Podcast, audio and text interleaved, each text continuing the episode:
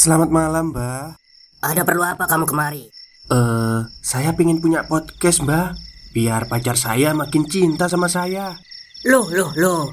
Mau bikin podcast kok tanya dukun? Sekarang kamu download aplikasi Anchor.fm. Di situ kamu bisa buat podcast gratis dan podcast kamu bisa didistribusikan ke platform mana pun. Dan di aplikasi atau website Anchor.fm juga terdapat fitur-fitur yang memudahkan kamu untuk membuat podcast. Oh, gitu ya, Mbak.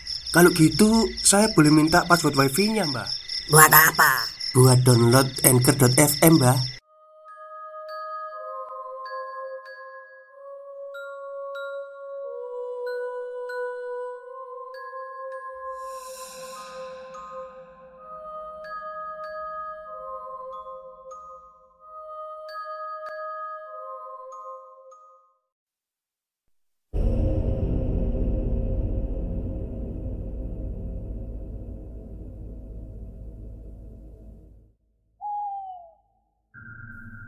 Assalamualaikum warahmatullahi wabarakatuh. Halo semuanya, jumpa lagi dengan saya Chow Sing Sing Kurator dari podcast Horror Night Story.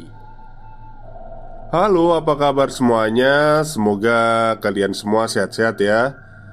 Dan seperti biasanya pada malam hari ini Saya kembali dan akan menghadirkan suatu kisah mistis untuk kalian semua Kisah mistis kali ini saya datangkan dari tweet twitternya Mas Paimoto. Oke, daripada kita berlama-lama Mari kita simak ceritanya. Kejadian ini terjadi sekitar tahun 2014 akhir. Jadi waktu itu ada mbak-mbak rekan kerjaku yang sedang berulang tahun Sebut saja namanya Mbak Wi. Jadi karena dia sedang berulang tahun Kami yang kamu kaum miskin ini Mencium ada aroma-aroma makan gratis. Langsung saja Kami menodong minta traktiran ke Mbak Wi. Mbak Wi yang baik hati dan tidak sombong Langsung mengiyakan permintaan kami.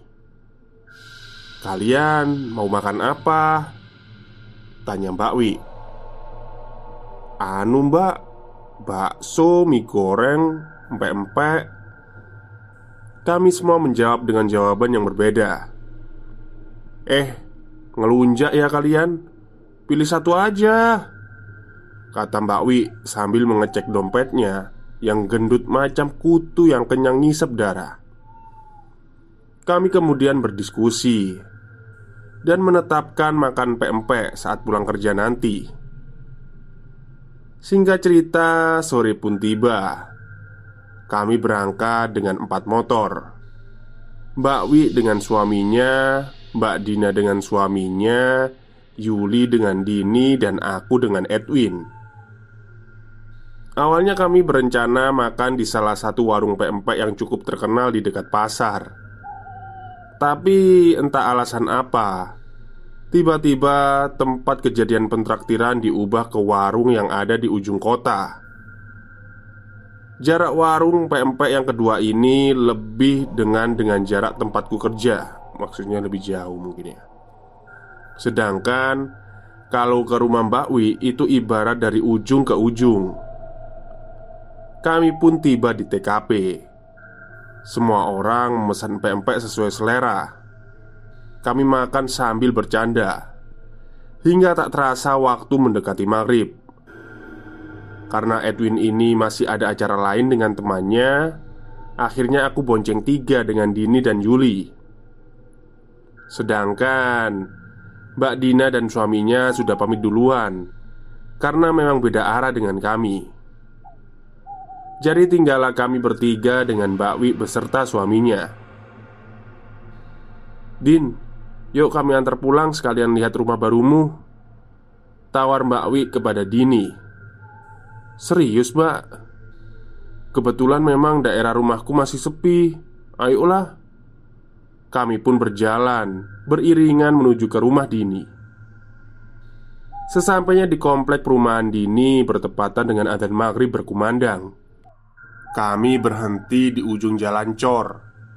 Kak Afri dan Kak Yuli tetap menunggu di atas motor. Posisi rumah Dini dari jalan cor ini lurus lalu belok kiri. Rumah keempat dari belokan. Tapi karena saat itu rumah yang dibangun oleh developer masih sedikit, sehingga dari jalan cor ini melewati dua rumah contoh di sisi kiri jalan, lalu berbelok ke kiri. Bisa memotong jalan menuju rumahnya Dini. Pada saat itu, Dini adalah penghuni pertama di komplek perumahan itu. Bahkan, listrik pun belum masuk ke sana. Aku dan Yukwi mengantar Dini melewati rumah contoh itu.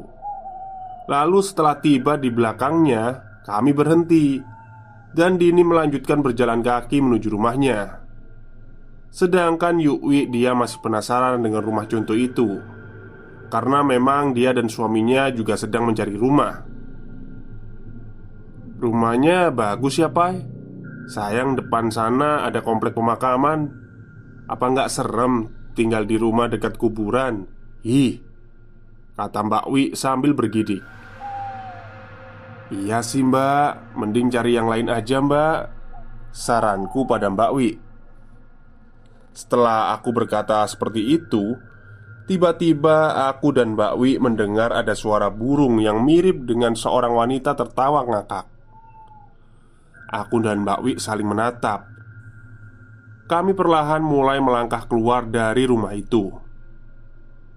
Baru saja aku melangkah Mbak Wi yang berada di belakangku mendadak lari dan menjerit histeris. Aku yang panik, akhirnya ikut berlari dong, menyusul Mbak Wi sambil bertanya, "Ada apa sih, Mbak? Kenapa?" Karena aku melihat wajah Mbak Wi yang putih merah itu berubah menjadi putih pucat, langsung aja Mbak Wi ngomong, "Kita pulang, kita pulang aja sekarang," katanya dengan bibir yang bergetar.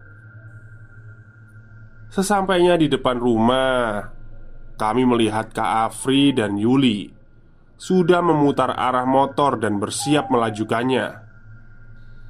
Mbak Wi langsung naik ke boncengan Kak Afri. Sedangkan aku ditinggal Yuli sampai ke tikungan dekat jalan masuk. Asem memang, temen gak ada akhlak. Aku berlari-lari mengejar motor Yuri. Sesampainya di dekat motor, aku langsung naik dan Yuli tancap gas Menyusul motor ke Afri Bakwi duduk meringkuk bersandar di punggung ke Afri. Bibir dan jemarinya tak berhenti gemetar. Yuli memepetkan motornya ke motor ke Afri. Eh, Bakwi lihat apa tadi? Todong Yuli seolah tahu apa yang barusan terjadi. Mbak Wi menggeleng Sambil sesekali matanya melirik ke belakang dan ke samping Seolah takut ada orang yang mengikuti. Matanya mulai berkaca-kaca. Aku juga lihat mbak. Ada tiga sosok penuh darah kan di ujung jalan cor. Apa mereka juga lihat mbak? Yuli masih bersusah payah menanyai Mbak Wi. Aku hanya melongo.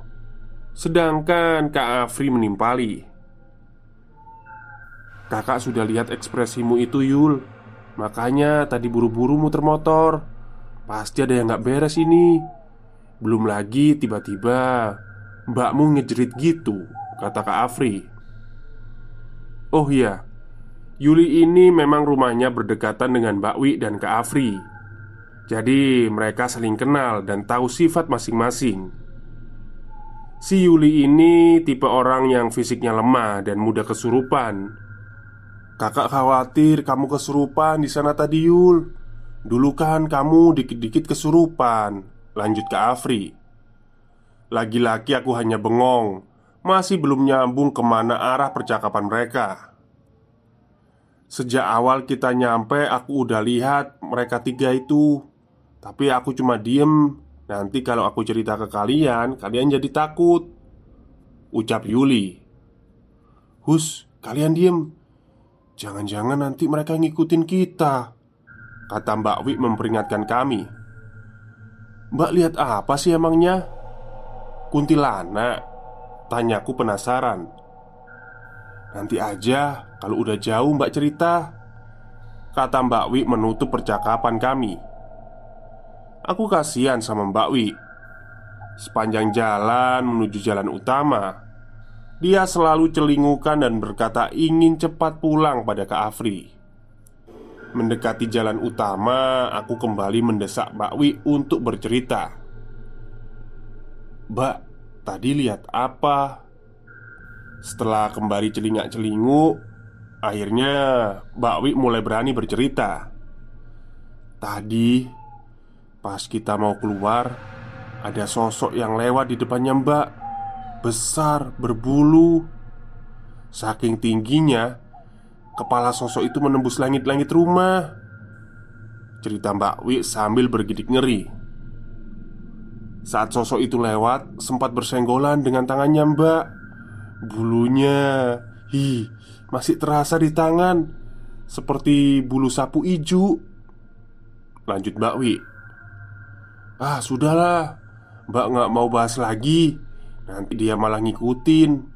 Mas kita cepat balik ke rumah aja ya sekarang. Rengek Mbak Wi kepada suaminya. Akhirnya kami berpisah di simpang jalan utama. Sepanjang jalan menuju rumahku Yuli hanya diam saja. Aku menjadi teringat perkataan Kak Afri tadi. Yul, kamu gak kesurupan kan? Tanyaku tiba-tiba. Enggak lah, Aku diem gak mau bahas lagi. Soalnya tinggal kita berdua nih sekarang. Jawabnya Aku pun jadi ikut diam. Kami larut dalam pikiran masing-masing. Memang Kalau secara lokasi Kompleks perumahan dini itu masih sepi dan dikelilingi hutan juga kuburan. Jadi wajar saja Jika banyak penghuni yang tak kasat mata Aku diantar Yuli sampai ke depan rumah. Lalu dia pulang sendirian. Yul hati-hati di jalan ya. Pilih jalan yang rame aja. Nanti kalau sampai kabarin aku Pesanku dijawab Yuli dengan acungan jempol. Oke Sekarang kita lanjut ke bagian keduanya ya. Terornya ini ternyata berlanjut sampai ke tempat kerja kami jadi tempat kerjaku ini bangunan ruko dua setengah lantai. Berada di jalan yang baru dibuka sekitar dua tahun yang lalu. Jadi masih sangat sepi dan dominan kebun-kebun karet. Di belakang ruko kantorku ada kebun kosong Dengan banyak pohon bambu. Sebelah kanannya tanah kosong setelah kejadian ulang tahun Mbak Wi Pagi itu suasana kantor menjadi heboh. Aku, Dini, Mbak Dina, dan Edwin menjadi pendengar setia. Yuli bercerita tentang tiga sosok penuh darah itu. Mbak Wi bercerita tentang sosok genruwo itu. Waktu menunjukkan pukul 8 Kami pun mulai berdoa dan meeting pagi. Lalu sarapan bersama setelah selesai sarapan, Dini mendekatiku. Stop, stop. Kita break sebentar. Jadi gimana? Kalian pengen punya podcast seperti saya? Jangan pakai dukun, pakai Anchor. Download sekarang juga. Gratis. Pai, Mbak Wi ini lagi hamil ya? Bisiknya di telingaku Enggak lah. Kemarin sore aja dia nggak asar Karena lagi ada tamu bulanan. Kataku juga berbisik. Oh pantesan. Kata Dini bergumam. Eh ada apa sih? Aku langsung menanyai Dini. Karena Dini ini anaknya lumayan sensitif Tapi bukan indigo. Dia kadang bisa melihat mereka. Jadi jika ada perubahan sikap dari Dini, aku yakin ada sesuatu yang dia ketahui atau lihat. Ah, enggak kok. Mungkin aku salah lihat. Jawabnya ngeles. Apa sih? Ceritalah. Desakku pada Dini Eh, tapi janji ya, kamu jangan cerita ke siapa-siapa dulu Biar nanti aku yang konfirmasi langsung sama Mbak Wiknya Iya ya janji, buruan cerita. Jadi, tadi pas meeting Aku ngelihat di meja kaca Ada bayangan sosok dengan muka merah Bertanduk dan rambutnya awut-awutan Tepat di sebelah mukanya Mbak Wi. Tapi Pas aku lihat ke sebelahnya Mbak Wi Itu nggak ada siapa-siapa.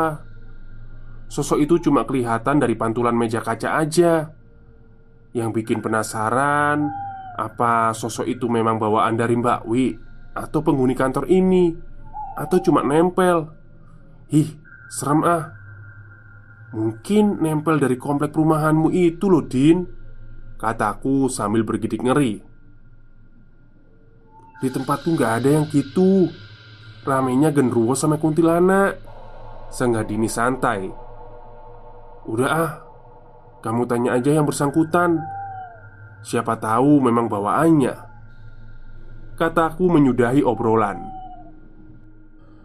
Baik, itulah sedikit kisah dari Mas Paimoto ya Lewat tweet Twitternya tapi sebenarnya kisah ini kayaknya belum tamat ya. Jadi kita tunggu dulu atau atau memang memang ceritanya gantung saya nggak tahu. Ya mungkin ada lanjutannya tapi nanti saya coba konfirmasi lah.